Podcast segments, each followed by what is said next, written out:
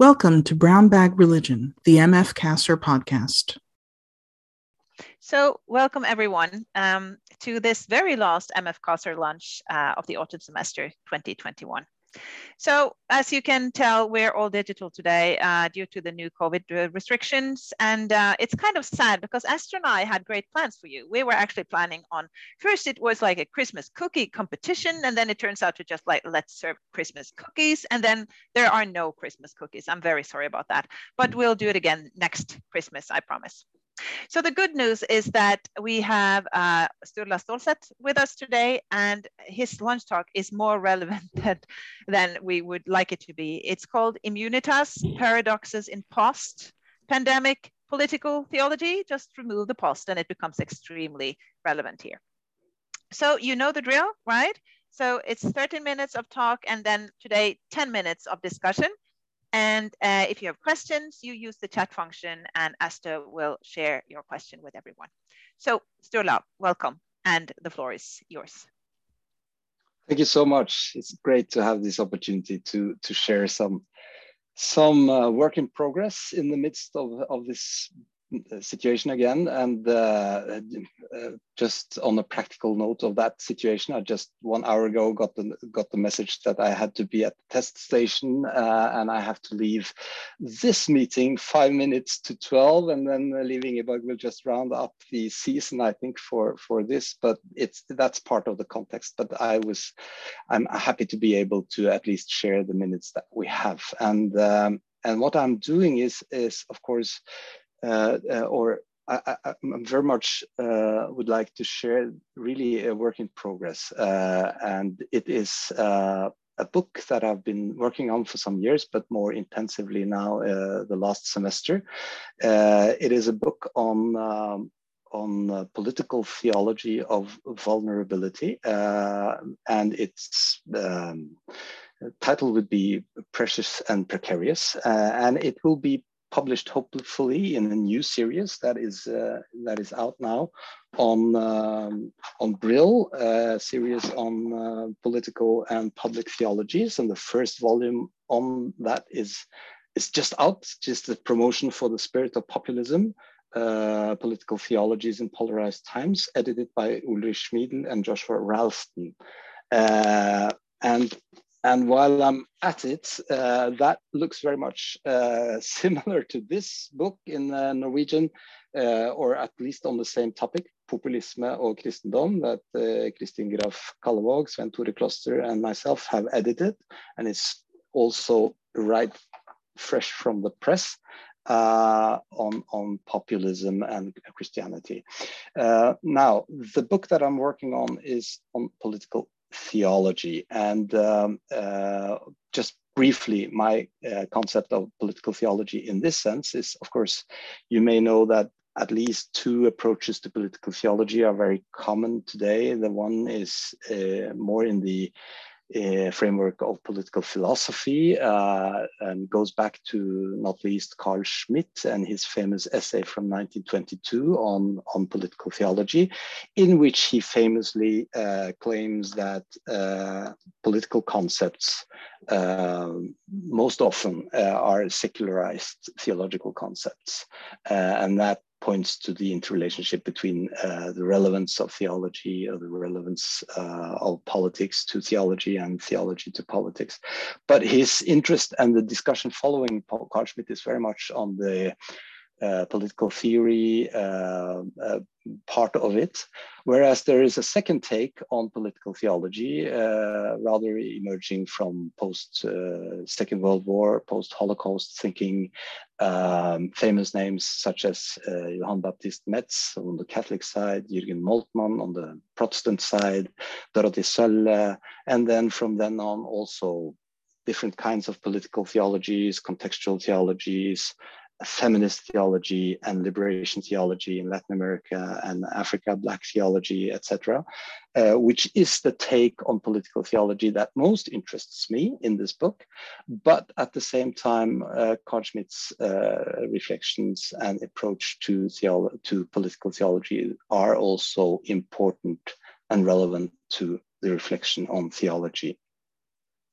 Um, now, uh, the just briefly, the main argument that I'm trying to make in that book is that I've been working on the topic of vulnerability since the 90s, uh, and um, uh, I am very much working along many other uh, in different disciplines uh, towards a renewal or a reconceptualization, perhaps even a revolution, revolutionizing of the concept of vulnerability in order to overcome uh, the conventional and erroneous concept of vulnerability as purely something uh, negative, a weakness, a fault, something that we have to get rid of, etc., etc.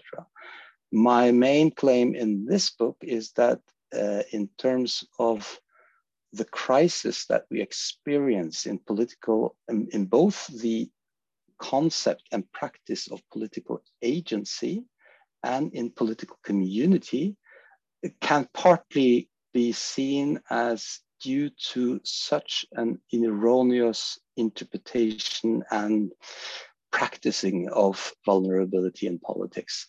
In other words, there is a need for a reconceptualization of vulnerability in practical politics in order for political the crisis that we experience in political community and in political agency may be overcome or mitigated in, to some extent. Uh, in, in that uh, search for or quest for a different understanding of vulnerability, which is to some extent counterintuitive, what resources do we have? And that's where I point to possible, possible religious resources and particularly Christian theological resources in order to put forward and mobilize and inspire a different understanding of vulnerability that can guide uh, towards uh, a more adequate political action in confronting contemporary crisis. That's the main argument that I'm trying to make in that book. Uh, in this, in the development of that argument, I have come across uh, uh, a very interesting Italian philosopher, Roberto Esposito, who teaches at uh, Scuola Superiore in Pisa. Uh, he very much writes in the tradition of Italian philosophy, way back to the Roman uh, uh, um, uh, tradition and through Machiavelli, and, and is a contemporary uh, in dialogue with and discussion with uh, Agamben and uh, Hardt and Negri and, and other Italian philosophers. Particularly, he's coming from the tradition, as you can hear, from political philosophy. Uh, so his approach to to political theology would be through Carl Schmitt's kind of reasoning. Uh, and all of these thinkers are very much influenced by Michel Foucault's turn to biopolitics in 1976, 1977. As you may know, uh, Michel Foucault is putting forward pointing to a different or a new step in the use of power in governmentality, uh, which is, is uh, he calls biopower, which is not anymore uh, the, the, kind of of um, governmentality that is primarily uh, addressing political subjects, but is ever more an, a, a, governmentality of bodies, human bodies, of biology. Uh, and um, in that, that the turn to biopower and biopolitics has been very much discussed, as you may know, in political philosophy, but with a huge relevance to political theology. So what does Esposito bring to the table? He starts with, uh, he writes a, a trilogy uh, early in the 19, uh, from 1998 to 2004, which with, uh, he starts with Communitas and then follow-ups with Immunitas, and then the third volume is Bios. Uh, and what does he argue? He argues that uh, following or entering into the discussion about what constitutes community. Of course, the, the, the, the crisis, uh, the last decades on the concept and reality of community, on all the failed communisms and the disastrous individualisms, uh, uh, the identity politics, the communitarianisms, the isolations of communities or the competitions among com communities led to a, uh, a, sharp debate on what really constitutes community. And what Esposito does is to go back etymologically to ask what is the what is it that the community holds in common? What is the common, the community? What is the munus of the community?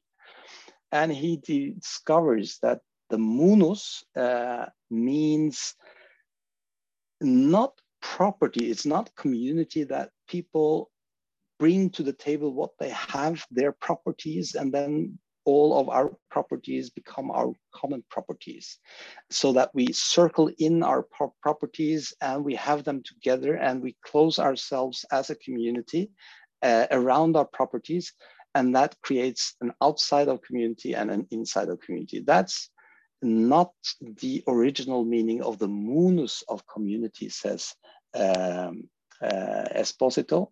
Rather, munus is an obligation, a debt avoid an openness towards otherness also by what is from the circle and and turning outward. And this uh, this different conceptualization of community that he brings to the table uh, is is also contrasted by uh, the concept of immunity because immunity is then that which is freed from, liberated from the obligation, the debt towards the otherness, towards the openness, towards outside of the circles, to put it that way. And of course, what Esposito does already in 2000, two is to point towards the saying that immuni immunity and immunization is the order of the day across disciplines from the legal studies diplomatic immunity, legal immunity, towards internet connections and, and, and computerizing the immunity of the, uh, the virus, antivirus programs. Uh, the uh, migration policy is also um, uh, sort of uh, has has part of this this rhetoric of being uh, immune against the, the, the, the, dangerous contagion of the migrants, etc. And of course, also the pandemic side of it. Now, uh, since the coronavirus pandemic, of course, this thinking has become even more relevant and it has become more challenged because what, what Esposito does is to say that uh, immunitary logics has, have taken over much politics so that it becomes exaggerated. The world is, is full of autoimmune diseases, that the protection against what we, uh, what we fear are actually becoming more dangerous than the threats that they uh, are fearing. Uh, and that's uh, from from uh, migration politics to uh, other kinds of politics. He points to the the sort of brutality of the defense mechanisms in order to remain immune. Uh, and now um, I ask, because what he's saying is not that community and immunity are totally opposites immunity is important for the human body and it's important for community. But there is a, a limit to uh, the, uh, mm, there is a balance to be, to, to, to be struck in this because um, how to immunitary systems and logics are always um, uh, a, a, a, a, break or a limitation, even a negation of the life that it is, it is protecting. So even vaccination uh, is the general way or the normal way of, of putting, uh, or, or the working way of vaccination is to put part of the uh, threatening substance into the body so that the body is able to get to know it and defend itself better against it.